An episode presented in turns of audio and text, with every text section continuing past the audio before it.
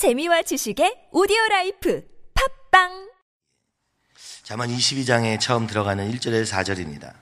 이 자만 22장은 어, 어, 다 마찬가지로 개별 자만처럼 보이고 내용의 일관성이 없어 보이는 것은 사실이나 한 가지 어, 특히 앞에 부분에 있어서 18절까지 내용에 있어서 보이는 것은 바로 참된 가치에 대한 이야기입니다.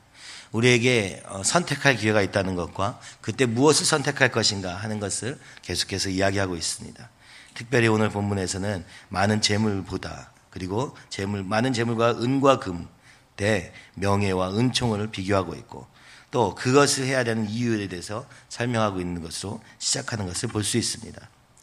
많은 재물보다 명예를 택할 것이요. 바로 이 명예는 오늘날 우리가 어, 한국 사회에서 흔히 이해하듯 어떤 자리를 의미하는 것이 아닙니다. 이것은 긍정적 의미의 명예를 의미하는 것으로 바로 이 원어는 이름이라고 되어 있는 것입니다. 구약에서는 이름이 굉장히 중요합니다. 아브라함이 아브라함이 되는 것이 그의 삶의 전환점이 되는 것처럼 이름이라는 것은 곧 자신의 존재의 의미를 이야기하고 있는 것입니다. 그래서 많은 재물보다 명예를 택하라 하는 것은 바로 내가 왜 이 땅에 살고 있는가를 되새기는 삶을 사는 것을 선택하는 것을 이야기하고 있으며 바로 이를 통하여서 다른 사람을 보고 아, 저 사람은 이렇게 사는 사람이구나 라는 이름을 가지는 것을 위해서 살라고 이해하는 것입니다. 무언가를 더 가지는 것 자체를 목표로 삼지 말고 그것을 통하여서 내가 이 땅에 왜 사는가를 가지고 살라고 얘기하고 있는 것이죠. 또 은보다 은이나 금보다 은총을 더욱 택할 것이니라. 바로 이것은 어, 은총이라는 것은 어, 은혜를 얘기하는데 이웃에게 호의를 베푸는 삶을 통한 그런 도덕적인 매력을 이야기하고 있는 것입니다. 다른 사람을 돕는 삶 그것이 얼마나 아름다운가 하고 있는 것이죠. 그래서 서로 주고받고 하는 사랑이 보화보다 더 낫지 않는가 성경은 말씀하고 있는 것입니다. 즉 우리가 무언가를 더 많이 가지기 위해서 노력하는 시간이 대부분의 인생의 시간을 차지하게 됩니다. 그러나 그것보다 더 중요한 것은 내가 이 땅을 왜 사는가에 대해서 기억하라고 얘기하는 것이며 그 삶의 목표에 맞게 내 존재의 의미에 맞게 사는 건 그것이 더 중요한 것이라고 이야기하며 바로 이것이 다른 사람에게 관계 속에서 이 하나님 앞에서의 선한 행동을 통하여서 한다고 얘기하고 있는 것입니다. 이루어진다고 얘기하고 있는 것이며 그래서 여기서 더욱 택할 것이니라 이것의 원어는 우리가 잘 아는 토브라는 단어로 선하다. 즉인생에 참된 행복에 대해서 얘기하고 있는 것입니다. 자문을 보다 보면 몇 가지 중요한 단어들이 다, 어, 발견되는 것인데 그 중에 토브는 대표적인 단어라고 얘기할 수 있습니다. 바로 선한 삶 그것을 향해서 하나님이 자문을 주셨음을 알 수 있는 것입니다. 그래서 오늘 우리가 가치의 선택의 상황에서 어떤 가치를 선택하느냐가 인생의 행복에 참된 행복에 중요한 요소가 된다고 얘기하고 있는 것입니다. 더욱 택할 것이니라. 즉 그것이 선한 것이다. 하나님 앞에서 선한 것은 바로 이러한 것이다. 라고 얘기하고 있는 것입니다. 인생의 참된 행복은 돈이 아니라 존재의 의미와 도덕적 매력, 즉 다른 사람을 긍휼히 여기는 그런 관계에 있다는 것을 말씀하고 있는 것입니다. 요즘에 어, 우리가 교육에 대해서 또 제 장애 양육 때문에 여러 가지 책을 읽다가 어, 요즘 다중지능에 대한 이야기들을 많이 듣고 있습니다. 기존의 IQ를 검사해서 IQ가 높으면 그 사람이 더 똑똑한 사람이라고 했던 아주 단일적인 지표에 의한 시험이 아니라 여러 지능들이 다양하게 있더라 이렇게 설명하고 있는 것이 다중지능 이론입니다. 근데 거기에는 언어 능력도 있고 수학적 능력도 있고 미술적 능력도 있고 음악적 능력도 있고 공간 지능도 있고 그리고 특이한 것은 그런 지능들이 여러 가지 우리 인간에 있어서 사는 데 있어서 결정적인 그리고 직업까지도 연결시켜주는 그 다중 지능의 여러 가지 중에 어, 대인관계 지능이 있다는 것을 보게 되는 것입니다. 다른 사람의 마음을 이해하고 다른 사람의 말을 이해하고 그래서 그 사람에 맞춰서 살 수 있는 그래서 그 사람의 말을 인식하고 그래서 그거에 맞춰서 대응할 수 있는 것이 대인 관계의 지능인 것입니다. 바로 이것이 대인 관계를 잘하는 사람의 특징이라고 얘기하고 있는 것입니다. 오늘 이 말씀은 우리가 더 여러 가지 능력이 있겠지만 그러나 대인 관계에 대해서 하나님은 오늘 우리를 사랑하시지만 우리를 하나님과 하나님의 사람의 나와의 관계에서도 생각하시지만 이 사람들 속에서 사는 행복을 이야기하고 계시며 바로 이것이 하나님을 기준으로 말미암아 이루어지는 것임을 오늘 성경은 본문은 이야기하고 있는 것입니다. 또 더 놀라운 것은 다중지능 이론에서 놀라운 것은 바로 거기에는 자기 성찰 지능이 있다는 것입니다. 자기를 돌아보고 지금 내가 어디까지 왔는가 그러면 내가 다음 목표를 향해서 어디까지 가야 하는가? 그러려면 내가 무엇을 고쳐야 하는가? 하는 이 자기 성찰 지능은 어, 굉장히 필수적인 지능으로 나타나고 있는 것입니다. 그래서 오늘날 한국 사회에서 성공한 사람들을 발견해 보니 자신이 가지고 있는 가장 장점인 이거 이, 이 다중지능은 처음부터 주어지는 지능이라고 얘기합니다. 그런데 그 중에서 자신이 가장 높은 지능과 직업이 연결됐을 때 성공한 사람이 될 확률이 높다. 즉 성공한 모든 사람들은 자신의 다중지능 중 가장 강점이 있는 지능에 직업을 가지고 있더라라는 것이 발견되었고 두 번째로는 자기 성찰 지능이 높은 사람이더라라고 얘기하는 것입니다. 바로 이 자기 성찰 지능을 통하여서 자신의 장점을 돌아보고 그럼 어디까지 왔는가 보고 그 다음 어디까지 가야 되는가를 끊임없이 계획하고 새로운 계획을 세우고 또 그것을 위해서 어, 노력하고 그 부지런히 달려가는 사람 그 사람이 결국 성공하는 사람이더라라고 얘기하는 것입니다. 바로 오늘 우리의 삶에 있어서 필요한 것은 언어 능력도 중요하고 수학 사, 논리적 사고도 중요하고 공간 지능의 능력도 중요하며 음악과 미술의 재능도 중요하지만 그러나 오늘 우리에게 진짜 필요한 것은 이 대인 관계 지능의 기초가 필요하며 그리고 자기 성찰 능력을 통하여서 내가 지금 어떤 자리에 서 있는가를 보는 것이 중요함을 이야기하고 있는 것을 보게 됩니다. 바로 앞으로 우리 아이들을 키울 때수학의뭐 어, 음, 어, 방정식을 얼마나 잘 푸느냐 영어의 어떤 부분을 잘하느냐가 아니라 진짜 이렇게 어, 각자의 주어진 장점을 활용하고 더욱 키워가는 교육이 되어야 될 것을 다시 한번 생각해 보게 되는 시간이 되었습니다. 이와 같이 오늘 우리의 인생에서 진짜 중요한 것이 무엇인가를 때로는 IQ와 같이 단순하게 생각하고 더 얻는 것으로 만족을 누린다고 생각하지만 사실은 우리의 삶의 행복은 여러 어, 분야에 흩어져 있고 그것을 하나님은 말씀을 통해서 우리에게 말씀하고 계시는 것입니다.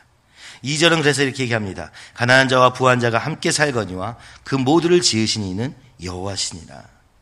이것을 우리 한글 성경에서 함께 살거니와라고 표현했는데 이것이 미투게더 어, 즉 만나는 지점이 있다는 것을 이야기하는 것입니다.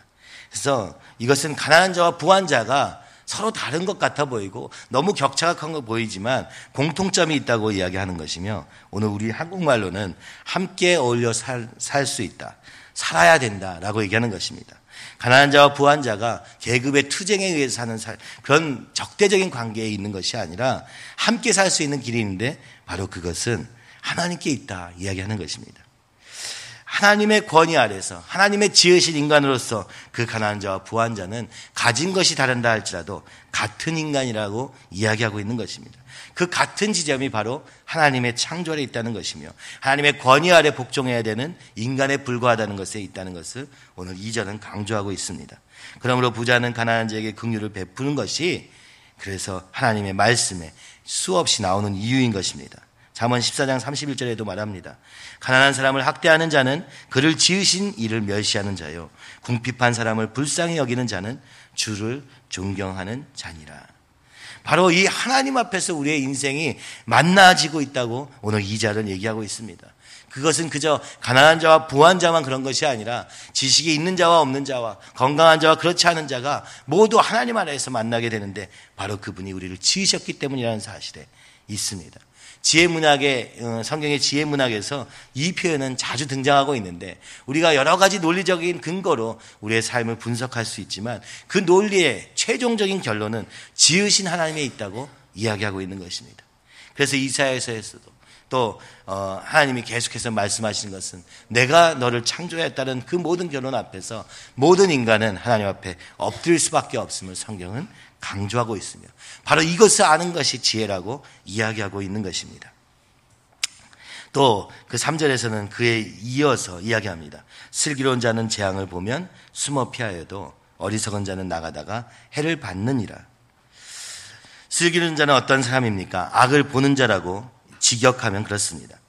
그리고 그는 숨겨진다. 악을 보는 자는 그 죄에서 숨겨질 수 있다고 얘기하는 것입니다. 그러나 어리석은 자들은 지나간다.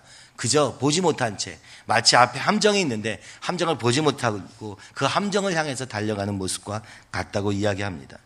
그리고 그들은 형벌을 받는다. 그래서 잠언 14장 15절에도 말씀하십니다. 어리석은 자는 온갖 말을 믿으나 슬기로운 자는 자기의 행동을 삼가느니라. 그리고 지혜로운 자는 두려워하여 악을 떠나나나 어리석은 자는 방자하여 스스로 믿느니라. 슬기로운 자는 어떤 사람입니까? 다른 사람의 말을 들을 때 그 말을 주의해서 든다고 얘기하는 것입니다. 하나님이 기뻐하시는 말인가 아닌가 분별한다고 이야기하는 것이죠. 그래서 슬기로운 자의 특징은 분별에 있는 것입니다. 말을 들을 때도 그 말이 맞는지 틀린지를 하나님 앞에서 들을 수 있는 분별력을 가진 자이고 그 안에 행여나 악한 것이 있거든 그것을 거절하는 능력을 얘기하는 것입니다. 또자기 행동을 삼가서 자기가 무언가를 하기 전에 아무 생각 없이 막 하는 것이 아니라 이것이 과연 하나님께서 옳은 일인가 아닌가를 한번 주의하여 돌아보는 삶이 슬기로운 자라고 얘기하는 것입니다. 또 이 지혜로운 자, 슬기로운 자는 악이 보이면 내가 아까운 데 있다. 아, 내가 잘못했구나. 하고 생각되는 그 순간 그것을 떠나는 용기가 있습니다. 근데 어리석은 자는 어떤 사람입니까? 스스로를 믿으며 나는 이 정도는 해결할 수 있어. 이 죄에 대해서 나는 승리할 수 있다고 스스로를 믿는 자라고 오늘 성경은 이야기하고 있는 것입니다. 그래서 슬기로운 자는 이 악의 악은 곧 재앙을 불러오기 때문에 이 재앙이라는 단어는 결국 악에서 어, 악이라는 단어로 원어로 보면 그런 것입니다. 그래서 악을 볼 뿐만 아니라 분별할 뿐만 아니라 피하는 자가 슬기로운 자요. 그저 보지도 못하고 피할 생각도 없는 자는 어리석은 자가 되어서 결국 그 죄의 결과인 재앙을 받을 수밖에 없는 삶이라고 말씀하면서 오늘 우리의 삶을 살면서 주의하여 이 말씀을 기준으로 분별하라고 말씀하고 있는 것입니다. 그리고 이렇게 사는 사람에게는 그 겸손과 여호와를 경외함의 보상은 재물과 영광과 생명이니라. 참 놀라운 것은 하나님을 경외하는 것의 보상은 재물이라는 것입니다. 그것이 가장 어, 먼저 주어지는 그리고 어찌 보면 가장 당연한 결과인 것입니다. 1절과 1절에서는 분명히 많은 재물보다 명예를 택하라. 은과 금보다 은총을 택하라 이렇게 얘기하시고 나서도 또 다시 그 하나님의 말씀 앞에 경외하는 삶을 살 때 하나님이 또 다시 재물을 주시는 것입니다. 성경은 재물에 대해서 어, 이렇게 얘기하는 것이죠. 하나님의 축복이다, 하나님의 영광이다 이렇게 얘기하기도 하면서도 동시에 어, 부지런하면서도 가난한 자와 그리고 게으르면서도 부한 자에 대한 얘기도 하고 있는 것입니다. 즉 돈의 양명성과 이중성에 대해서 이 성경은 이야기하고 있는 것입니다. 그래서 하나님은 끊임없이 하나님을 경외하는 자에게 이 재물을 허락하셔서 이 재물로 자기의 것에 쌓는데 쓰시지 아니하시고 명예를 내존재 의미를 하나님의 주신 사명을 위해 살게 하시며 그리고 은총을 즉 다른 사람에게 베푸는 삶을 살 수 있도록 또한 다시 이 재물을 더하시는 것을 볼 수 있습니다. 바로 이러한 자들을 통하여서 오늘 이 세상에 이 재물이 재물을 통하여서 사람을 살리는 일들이 일어날 것임을 하나님은 보고 계시며 이야기하고 계시는 것입니다. 그런데 이것을 받으려면 어떻게 해야 됩니까? 겸손이 먼저 나오는 것입니다. 사실 우리 모두는 겸손하고 싶습니다. 하나님을 경외하는 자리에 가고 싶습니다. 그러나 스스로 아무리 그런다 하여도 그렇게 되지 않는 우리 자신을 보게 됩니다. 그래서 이 자문에서는 이 겸손을 고난받는 삶의 결과로 표현하고 있는 것입니다. 그렇게 본다면 오늘 우리에게 주어진 고난도 축복이라고 말씀하는 것입니다. 고난을 통하여서 겸손하여지고 겸손한 우리의 어, 마음의 태도를 통하여서 문제를 통하여서 그리고 고난을 통하여서 하나님을 경외할 수밖에 없는 자리에 있는 그것이 축복인 것입니다. 그래서 전적으로 하나님을 의지하게 된다면 그것 또한 그 이전의 고난과 문제도 하나님께 축복이 된다고 말씀하고 있는 것입니다. 그것을 통하여서 다시 재물과 영광과 생명에 이르게 된다.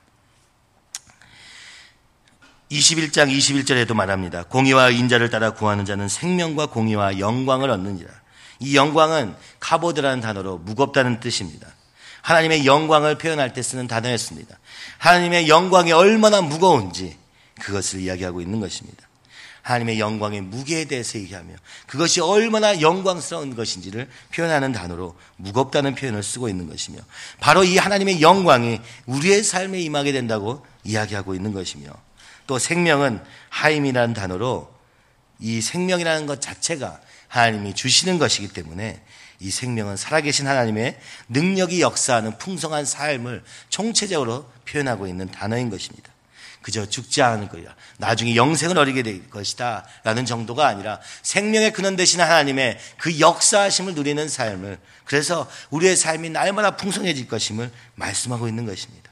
그래서 겸손과 여호와를 경외하는 삶의 보상 그 결과는 재물과 영광과 생명 오늘 이 땅은 살되 하나님의 뜻을 또 이루기 위한 필요한 모든 것을 주실 뿐만 아니라 주님과 함께 그 주님의 영광을 누리며 그 주님이 함께 하심을 말미암은 그분의 능력으로 말미암은 풍성함을 날마다 우리의 삶에 누리게 될 것임을 말씀하고 있습니다.